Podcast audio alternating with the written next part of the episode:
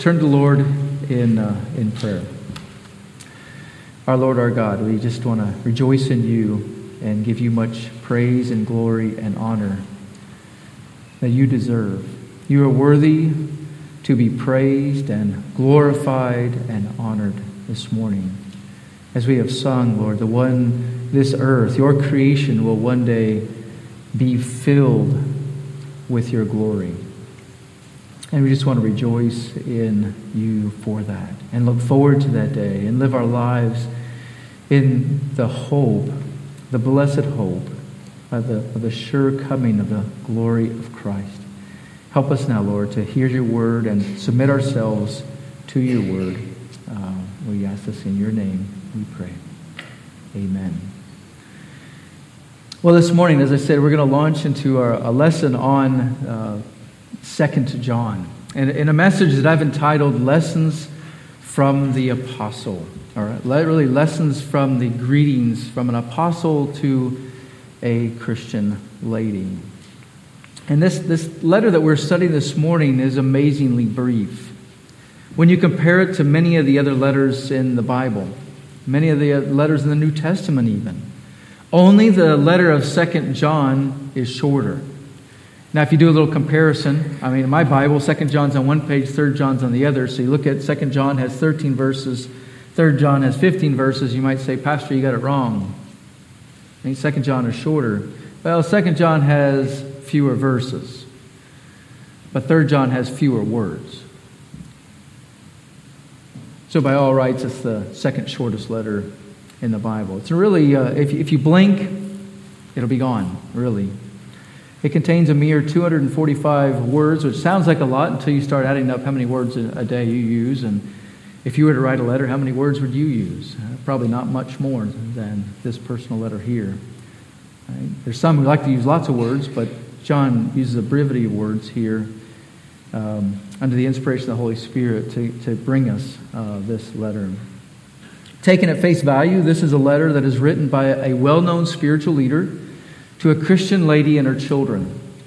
The personal nature of this letter probably is the reason why there were some in the early years who were slow to accept it as a, a part of the canon of Scripture. The word canon uh, refers to the body of Scripture, doesn't refer to a weapon in this case. So the canon of Scripture refers to a, a, a body of literature that is called, we know as the Bible, is Holy Scripture. And just as a reminder, the church doesn't um, make a letter Scripture. God makes it Scripture. That all the church can do is acknowledge the work that God has done. So that's how we how we see this. Um, that, that the church and the early church did not take John's letter and make it Scripture. When John wrote it, he gave it a Scripture, and the church acknowledged it um, as such. But the fact that it was such a personal letter to one individual, so short, is probably one of the reasons why it was a little slower to be adopted as part of the canon than some of the other works.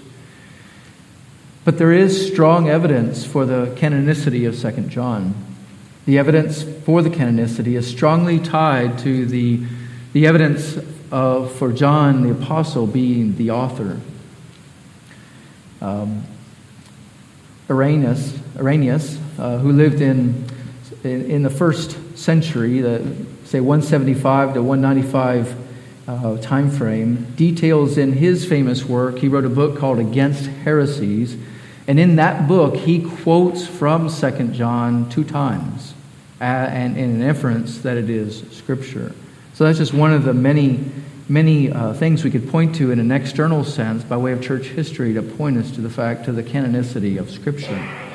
It is significant, as one commentator highlighted, quote, there was no question in the minds of those church fathers who lived closest to the time of John, unquote that this epistle was, as well as 3 John, were written by the Apostle John. In other words, those who knew John best didn't question whether this letter was for him or not. The questioning really came a little bit later, several generations later, and even into, into modern times where people question whether John is, that Second John is written by John. But the interesting thing is in church history, this book goes by no other title. Some of the, some of the other letters go by, have alternate titles that are circulated. This, there's none. It's simply the second of John. That's it. So that in and of itself leads, uh, leads us to believe this was from John. And consistent with John, as we studied his gospel, now we studied his first epistle, we know that John doesn't like to identify himself directly. So we shouldn't be surprised that he doesn't use his name. Well, what, what can we say about this way, uh, by this book, by way of introduction? So, what I'm going to do is give you just a brief uh, overview or introduction of the, of the letter of a whole, which is only 13 verses.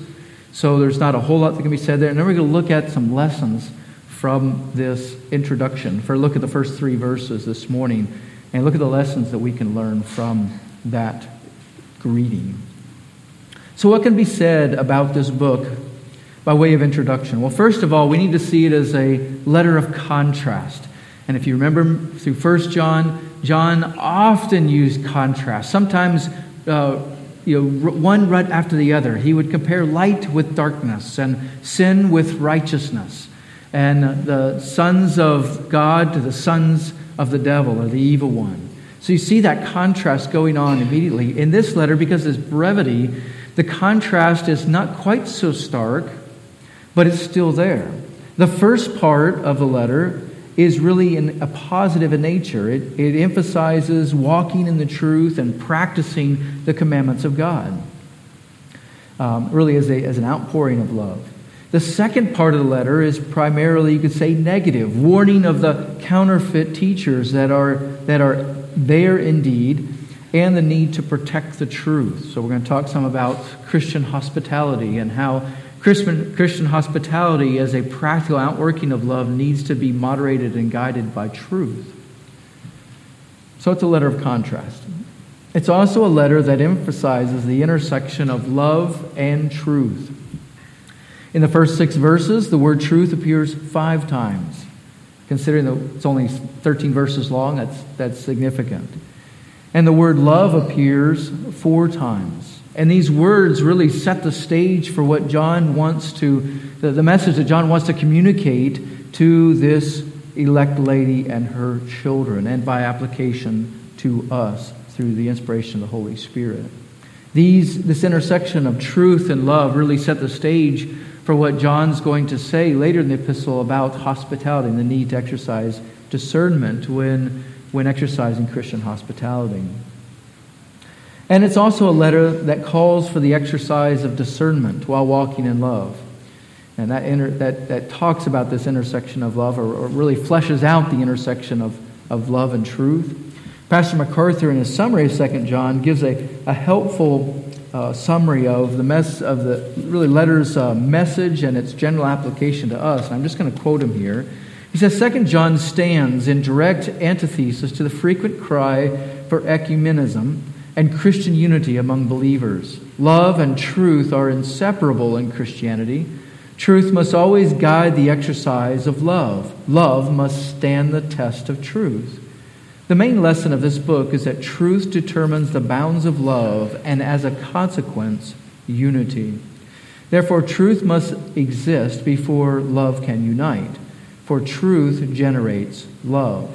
When someone compromises the truth, True Christian love and unity are destroyed. Only a shallow sentimentalism exists where the truth is not the foundation of unity. Unquote.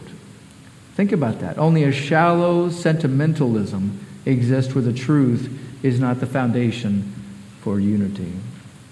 With these things in mind, let's just read through the second letter of John and then we'll look at the first three verses after that. I'm going to read the whole letter so that we get it in its context. Since it's so short, it's easily you can easily do that. The elder to the chosen lady and her children, whom I love in truth, and not only I, but also all who know the truth, for the sake of the truth which abides in us and will be with us forever. Grace, mercy, and peace will be with us from God the Father and from Jesus Christ the Son of the Father in truth and love.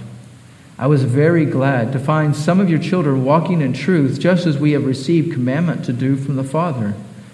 Now I ask you, lady, not as though I were writing to you a new commandment, but the one which we have had from the beginning, that we love one another.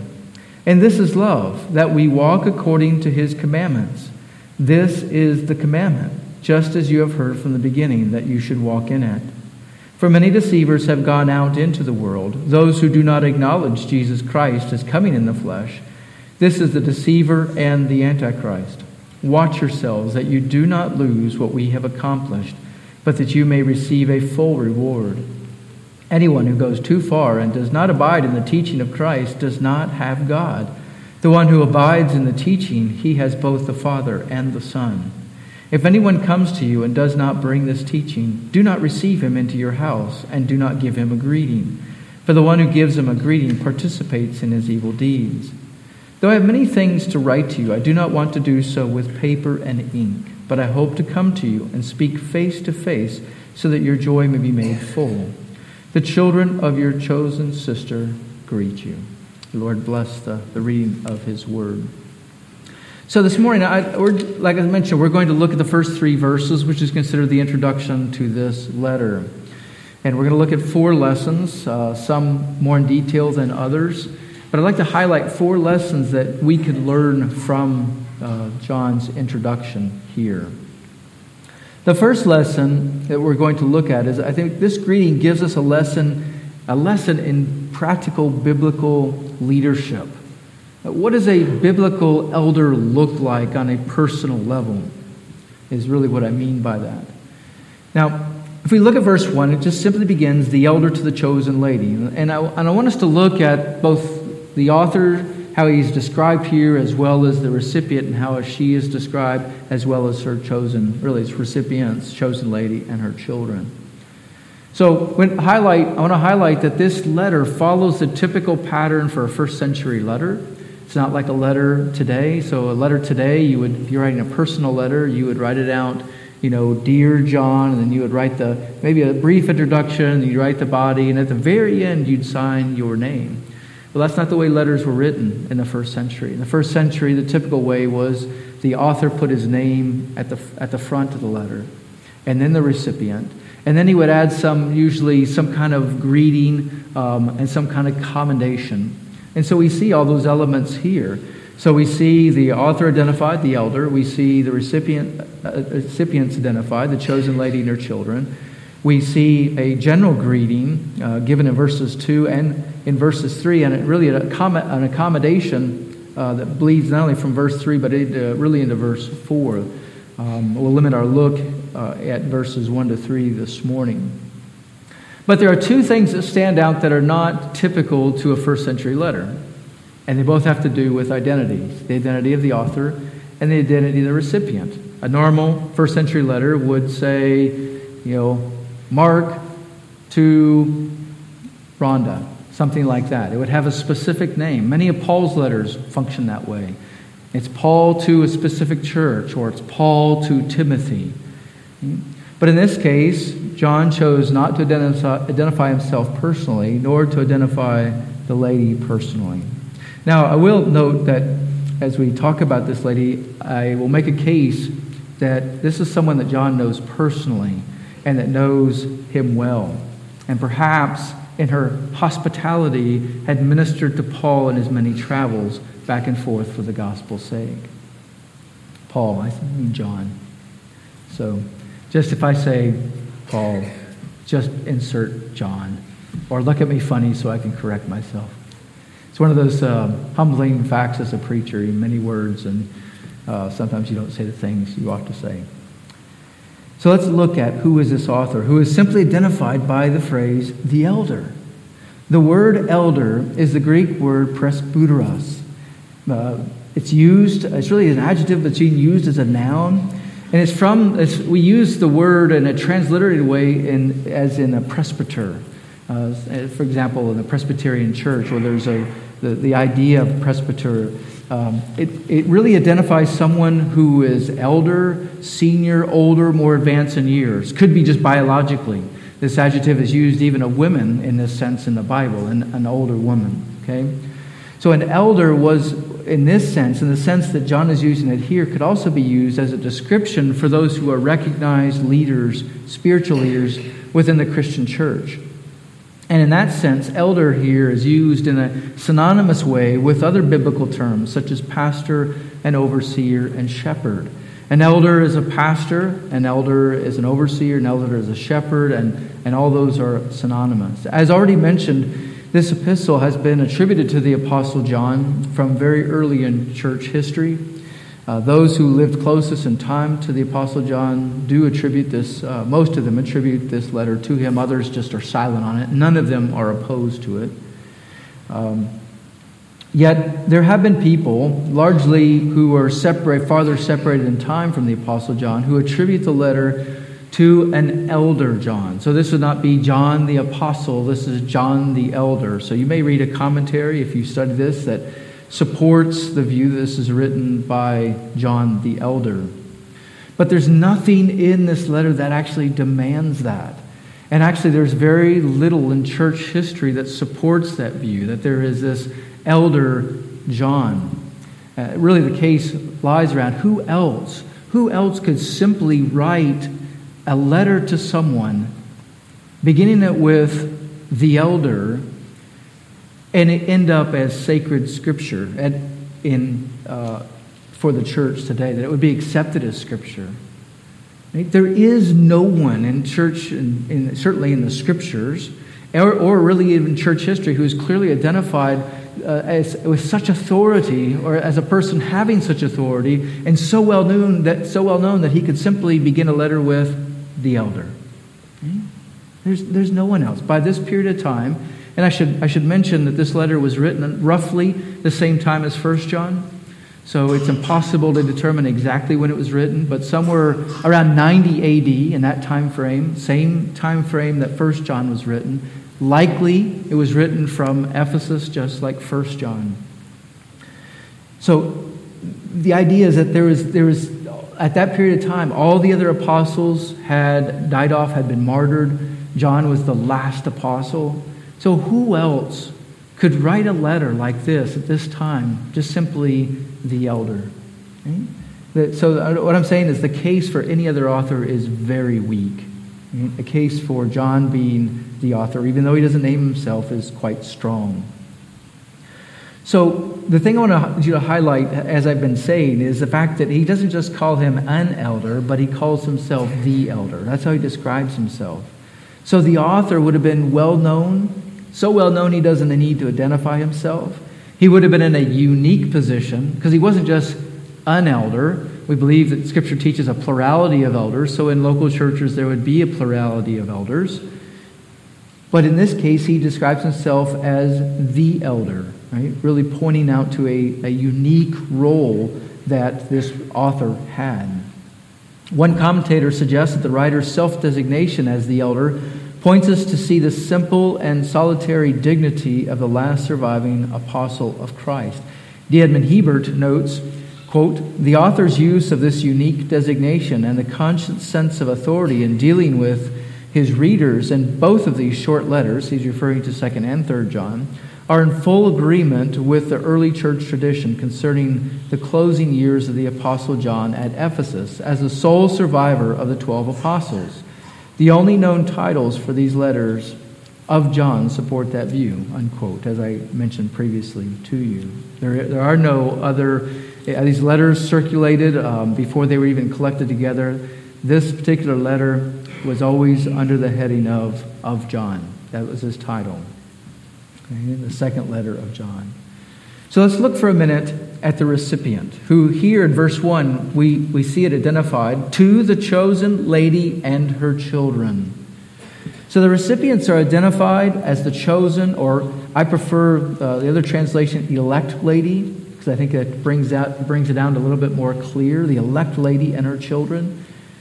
So, as with the phrase elder, the phrase to elect lady and her children has caused much debate as to the identity of this um, of these persons. And the interpretations of, of who these people are fall into two camps a literal camp, that is a literal interpretation, and also a metaphorical interpretation. I'll briefly cover both of those just so you get a, a flavor of this and, and understand uh, what's going on here. So, D. Edmond Hiebert, in his commentary, takes the literal interpretation And he says this, I quote, It seems most natural to take the simple words of the epistle to refer to an actual lady and her children. The view is favored by the simplicity of the letter, the writer's reference to having met some of her children in verse 4, the mention of her sister's children in verse 13, the reference to the elect lady's house, verse 10, as well as the analogy of the third epistle, which certainly is addressed to an individual. It is interesting to notice that the formula of address in both epistles is exactly the same, unquote. And one of the things he points out, if you just let your eyes look at um, 3 John, verse 1, he said, it, it, reads like this The elder to the beloved Gaius. So there, very clearly, the uh, recipient is identified there, and it's very similar to 2 John. So he's saying that supports the view that this is a, this is a literal woman and her children. Now, in this, in this interpretation, elect here would refer to the recipient really having been chosen of God. In other words, this is the Apostle John's really um, affirmation of this person and her children as believers in the Lord Jesus Christ. Not, not just in a sense of being associated with the church, but in a sense of actually uh, being truly of Him, because he describes them as elect, the elect lady and her children. Right? So, for sure, in her case, uh, she was one who was known for walking in the truth. So, John would have applied the, the test of faith that he provides in 1 John, he would have applied that to this particular lady and found that she had passed the test from his perspective as, a, as an apostle. So, he describes her as elect. And as one commentator notes, the, the source of her election, as anyone else's, was God's grace, not human will. But, but this lady, as all who accept God's grace, had freely responded to God's call in their hearts and lives through the preaching of the gospel. So the lady here seems to be a generic but respectful designation of someone the apostle knew and loved. And I, I would argue that really verse 13 or verse 12, when he, when he says, that I hope to come to you and speak to you face to face that your joy may be made full really indicates of the apostles' um, kind of personal knowledge of this lady and her children. So he wasn't responding just to something he had heard. And, and this is Mark speaking, not scripture. I believe this is probably a lady who, who exercised Christian hospitality uh, to Paul in his many travels and those who traveled with him. That exercised hospitality. I said Paul again, John. Um, to her, uh, that, that, she exercised hospitality to John and in his many uh, ministry travels in the area. We, we don't know exactly what, uh, where she lived. We're not told in Scripture. Um, so that becomes uh, really a moot point that's not really important to the interpretation of the text. So the, there's the first view, and that is a literal interpretation. The second view, and there, there are quite a few commentators who fall into this view, that they see a metaphorical interpretation here. Glenn Barker, in the Expositor's Biblical Commentary, takes this view. He says, and I quote, this, this view noting that the statement, whom I love in the truth, and not only I, but also all who know the truth, which is, which is the end of verse 1, he says that that statement seems more appropriate as a reference to a church than to an individual. And they make cases uh, throughout the epistle that, that these, the message of the letter seems much more appropriate when it's viewed as uh, a church that's receiving this rather than just an individual. And with this view, the lady represents uh, one local church, and the references to children represent other local churches and fellow believers within the fellowship of Christ. Now, scholars reason that referring to a lady instead of to the specific church would be one way of protecting the church. You remember that eh, during this time, the church was under persecution. And there, because of that persecution, there were times where authors didn't use names um, and they, they just used a reference to the church itself and not just uh, to names. So uh, there are places where that's done in other scriptures, there are places in other scriptures in the Bible where that is also done. So that's their argument here. But at, the, but at the end of the day, even Glenn Barker notes that no dogmatic conclusion about the, um, about the addressee is possible because of the ambiguity of the text, unquote. So, what's the best way to resolve this? Is this a letter to a lady or is this a letter to a church? Well, I, I return to, to some of the her, uh, to a hermeneutical principle which we've been teaching you on Wednesdays, and that is this if the plain sense makes sense, seek no other sense. If the plain sense, that is the literal sense, makes sense, then seek no other sense. There is nothing in the context that, that would force you to seek a metaphorical interpretation of this text. It is completely understandable by just taking the view that this is a literal lady, a Christian lady, and her children to whom the Apostle John was writing. We don't, we don't need to go look for a metaphorical sense. Donald Burdick concludes, and I quote, The principles of biblical interpretation would seem to direct one to adopt the most natural meaning of the passage, namely that an individual lady and her children were the intended receivers of the letter, unquote. And because that is the plain, really reading and interpretation of the text, again reinforces why I think some early in church history were perhaps a little hesitant to accept this as Holy Scripture. But I, but I remind us that some, letter, some letters, for example, of Paul's were written to an individual. That doesn't mean it's not applicable to the church. As we'll see, there are many areas where this is applicable to the church, and there are many lessons for us in this letter. Though it's written to a lady through the Holy Spirit, it is given to us by way of application. Now, because of, of, of that, I would say it's because this is Holy Scripture, we don't really need to identify the author with any kind of, I mean, the author, the, uh, the author for sure, but the recipients with any kind of certainty. And whether you take the view that this is the um, written, a letter written to a church or a letter written to an individual lady, Christian lady, the application really for us is the same today. We just study it and look at what timeless principles are held there for us and then seek to apply those. So, all of this by way of introduction, getting to what I promised in the beginning were lessons. What lessons do we have, are there for us in this text? Well, first of all, is this lesson on biblical leadership. Lesson on biblical leadership. Think about this. Here you have an aged and very prominent, in um, not self prominent, but he was a prominent person. He was the last surviving eyewitness of Jesus' earthly ministry, his death, and resurrection. He was the last apostle. All the others had died off.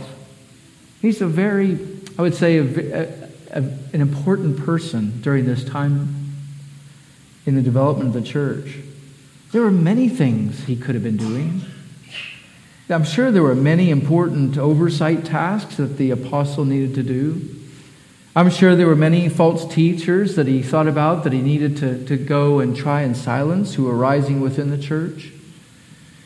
I'm sure he thought of many Bible lessons that needed to be taught to the churches that he was ministering to.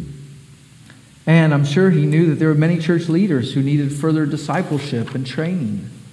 Yet, all of that, John, in the midst of all that, John took time to minister personally to this lady, to this Christian woman and her children. It's just a beautiful example on how pastors, shepherds, though, though busy, and they're called to be busy, and, and we are called to be busy in the work of the ministry, must never be too busy to minister on the individual scale. Right? You know, you can listen to many sermons on the internet. You know that. A lot of good ones some really good teachers. But they're not there to minister to you on an individual basis. And that's why you need a local church with local pastors, elders who minister to you on a personal basis. And I just want to appeal to you to say that no matter how busy pastors, not just speak on a personal basis, how busy I am, I always want to make time to help you and to be with you. And where there are areas that I know about, I will make that time. But I don't know everything that's going on in your life. And I just implore you just, just to reach out when you need help or guidance. It doesn't have to be a massive problem. I would love to help you walk through that and shepherd you through that. So that is my call. It is my duty, but it's also my love as I love you and the Lord to be there with you and to help help guide you in understanding the scriptures and the application of the scriptures. So it's really a, a, just a very practical lesson on leadership. You, you know, it'd be like, it, to use a modern day analogy, it'd be like the President of the United States writing to you individually, not to gain money from you, but just because he cared for you and he wanted to offer some guidance, right? And you don't have to even put any names in there so that you don't aren't detested one way or the other. But the point of it is you have you have the apostle taking time to write to a Christian lady who needed some guidance and some teaching. He made time to personally counsel her and her children, which really brings us to our next lesson from this introduction, and that is that the lesson in love that we're given in this text. The lesson of love. Look with me at verse, verses 1 and 2. Love is mentioned two times in these three verses. Pick it out. The letter to the chosen lady and her children, whom I love in truth, and not only I, but also all who know the truth, for the sake of the truth, which abides in us and will be with us forever. Grace and mercy and peace will be with us from God our Father and Lord Jesus Christ, the Son of the Father, in love, in truth and love. John shows us that true believers love one another. That was the main message, one of the main messages or themes that John developed in his first epistle was that true believers will love each other. Do you want to know whether or not John practiced that? Here you see it. This is a, this is a lesson in practical love. Not only did John command it and teach that, that, that the brethren would love each other, but you see it enacted in his very letter. It's his proof that he loved other believers, even, even this Christian lady. He didn't just love churches on a, on a larger scale or a collective sense, he loved individuals whom he know to be walking the truth and followers of Christ. Because of the distortion and and really the contamination of the world in our minds and thinking, we must reiterate this is not a romantic love. This is not John reaching out to a, to a lady and, and kind of romanticizing her. This is not at all. This is agape love, the self sacrificing love that motivated the Father to send the Son to be our Savior, and the love which motivated the Son to go to the cross on our behalf and to die on our behalf. This is the love which the Apostle John talks about. This is agape love. John is, is really just living out what he wrote in his first letter. Remember, uh, for example, 1 John 4 7 talks about how that those who are born of God will love others who are born of God. This love for the elect lady and her children was not only a love that John had, but, but if you look with me in verse, um, the end of verse 1, he says, but also all who know the truth. So again, that phrase is the one that people say best applies to a really to a local church rather than a particular lady and her children, because not all would have known um, them, her personally. And with that, we would say we would recognize yes, the word all, all who know the truth. When John is using that, he's not referring collectively to every single believer in the entire world at this time, for they didn't even know this elect lady personally. The, the, all that he is referring to are all those who ha, would know her and were also in the truth. So that's who he's referring to. This letter is really just a letter of a, of, of um, a practical expression of love. This Christian lady needed affirmation and guidance in her ministry of hospitality, and, the John, and John the Apostle writes in love to give her that very thing and really by extension, loving us by giving us what we need to hear. Because in our day, in our day and age, we want to just emphasize love and jettison truth. But what the scriptures are calling us to do here is to balance truth and love, or better put, to allow truth to guide our practice of love. So, this greeting gives us a, a very practical lesson in love. This greeting also gives us a lesson in this centrality of truth. As I mentioned previously, truth is mentioned four times um, in multiple times in this epistle. It's mentioned four times in these three verses. It's mentioned five times if you include verse four. Right? We see truth mentioned again. Just reread it looking for the word truth. To the lady, to the elder to the chosen lady and her children, whom I love in truth, and not only I, but also all who know the truth, for the sake of the truth, which abides in us and will be with us forever. Grace, mercy, and peace will be with us from God the Father and from Jesus Christ, the Son of the Father, in truth and love. Notice how John interweaves truth and love, really mentioning truth more than love in this particular introduction. Shouldn't read too much into that, but just know that these, these things are interlinked. They are inseparable in the mind of God truth and love. He does not jettison one for the other. And in fact, truth in this case, the truth, the truth of the gospel, is the reason and wellspring for that very love. Look with me at verse 2. So in verse 1, John says, Whom I love, speaking to the chosen lady and her children, whom I love in the truth. Let that flow right to verse 2. For the sake of the truth, or better put, because of the truth. And notice it's not because the truth which dwells in her, so it has nothing to do with her. Because of what? Because of the, because of the truth which abides where? In us. So you see here, there's some really fascinating things going on in this introduction. One, it's, it's the truth which produces the love of this lady and the love for children. Right? What does that speak of? speaks of the regenerated nature of the gospel. And as the gospel comes into our lives, it regenerates us and, and aligns with what John said earlier in his epistle that those born of God will love others born of God. See, it's real easy for us to love other people who are like us already. Right? That we like them um, because they like all the same things that we like. Those kind of people are really easy to love. It doesn't take agape love to love people like that. When you have an affinity with somebody that just like all the same things, it really doesn't take much practice of the spiritual disciplines to love them. But what happens when somebody's slightly different? They have different likes, they have different dislikes. They come from a different social strata. We read James 2 today about how in the early church there were some churches who would practice favoritism towards the rich.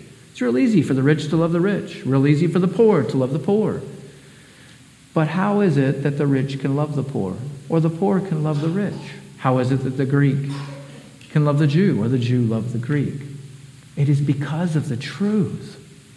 And that message still rings true for us today. How, does, how do people from different cultures, black, white, uh, doesn't matter. You put, the, you put the stigma in there. How can, a, how can a person raised as a Muslim love a person raised as a Jew? The gospel unites.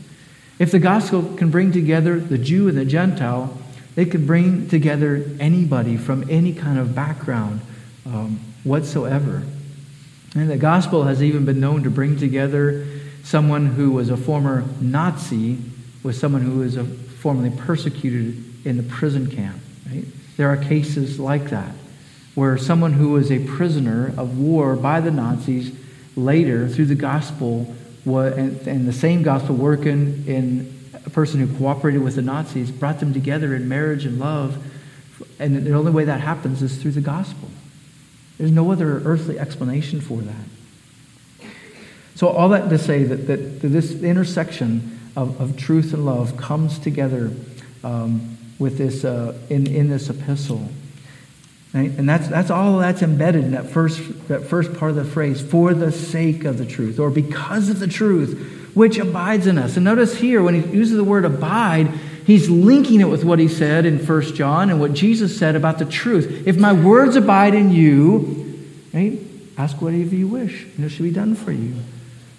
That, you know, that's an expression of our love. It, these aren't just truths you put in your head. These are truths which come to reside within your soul, abide within you, and guide you in how you think and how you live.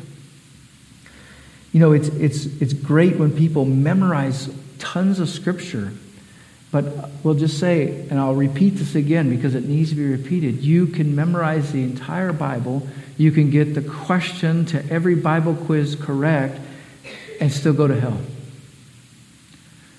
I have known kids who have memorized hundreds of verses have gotten the Awana Timothy Award, which is in a different platform, but it's like the highest of the awards in memorizing Scripture who walk away from Christ.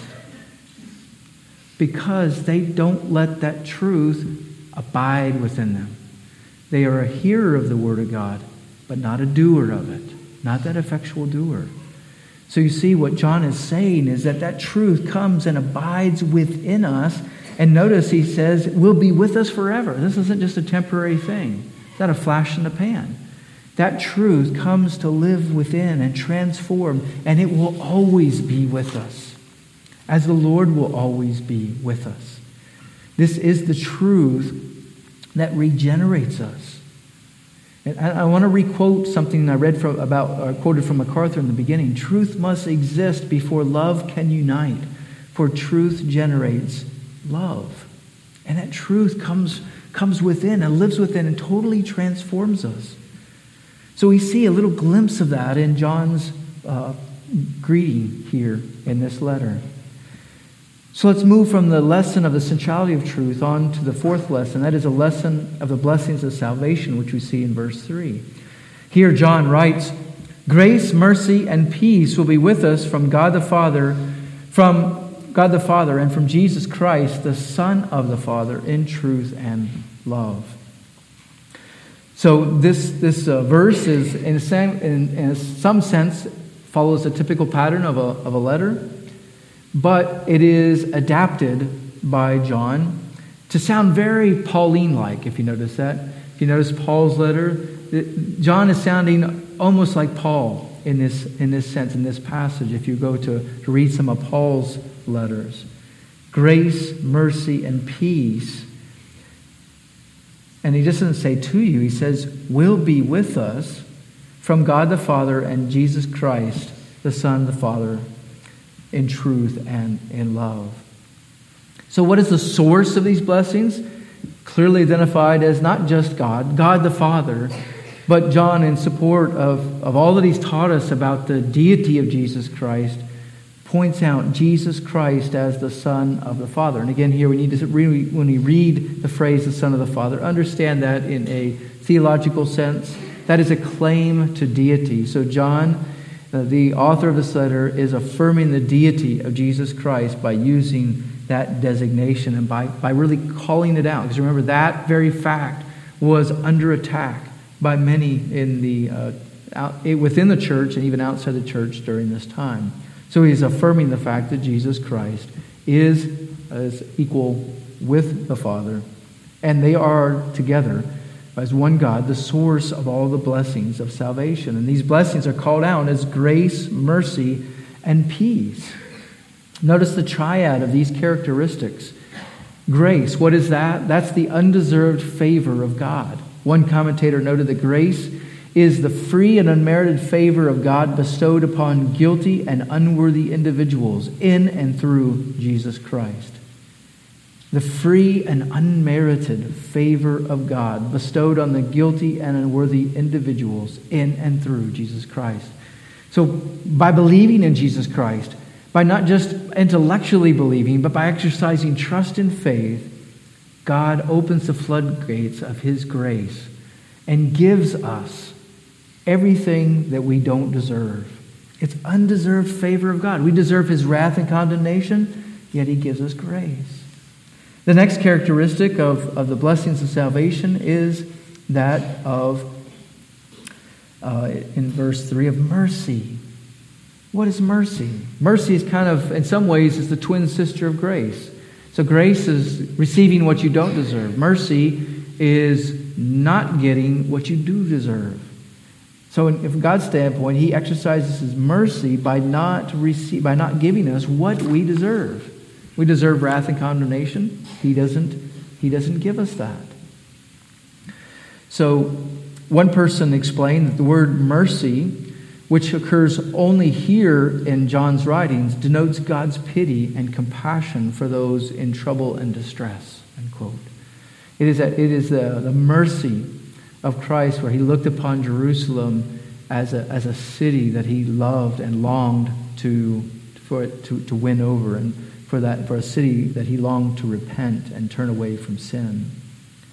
And uh, then the third part of that description of salvation, the blessings of salvation, is peace. Peace. This is really the end result of mercy and grace. This is what we experience. You know that you, if you believe in Jesus Christ, you know you have His undeserved grace is poured out upon you. But, but grace isn't like a feeling. You know it intellectually, but you don't feel it. And the same with mercy. You know mercy when you see it, but it's not necessarily a feeling. It generates a feeling, a feeling of thankfulness, but mercy in and of, of itself isn't something that's necessarily experiential, is what I'm saying. It's objective.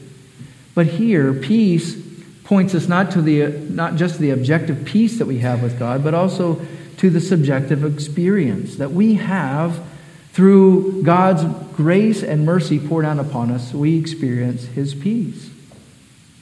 One commentator explained that, that peace, as a third term in this Christian formula, flows from the experience of grace and mercy and denotes that an inner sense of tranquility and well being, which is the sure result. Unquote. And this isn't just a peace um, uh, that's falsely created. It's not a mirage. It's not fake.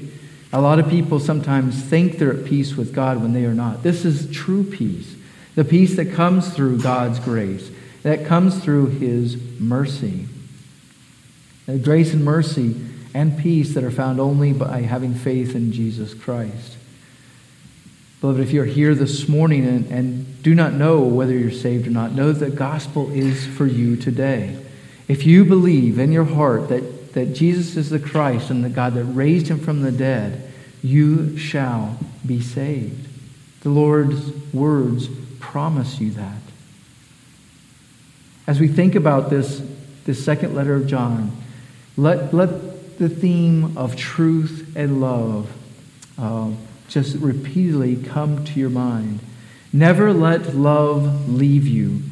Never separate truth from love. These two are properly bound together uh, in God's truth and should be in ours as, as well. And we need to remember that to, to pursue Christian love without truth is doctrinal error. And the same is the other way around. If we just practice on what is true without practicing love, we're also falling into doctrinal error. And we want to glorify the Lord Jesus Christ and learn all that we can to be effectual listeners and doers of the Word of God. Let's pray. Our Lord, our God, we just want to thank you for your grace, your mercy, your peace, which comes to us through our Lord Jesus Christ. We want to rejoice in you and just thank you for your great love with you with which you love us.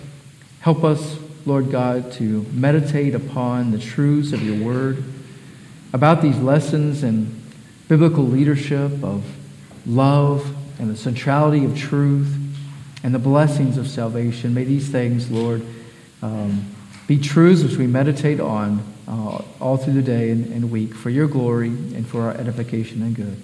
It's the name of Jesus we pray. Amen.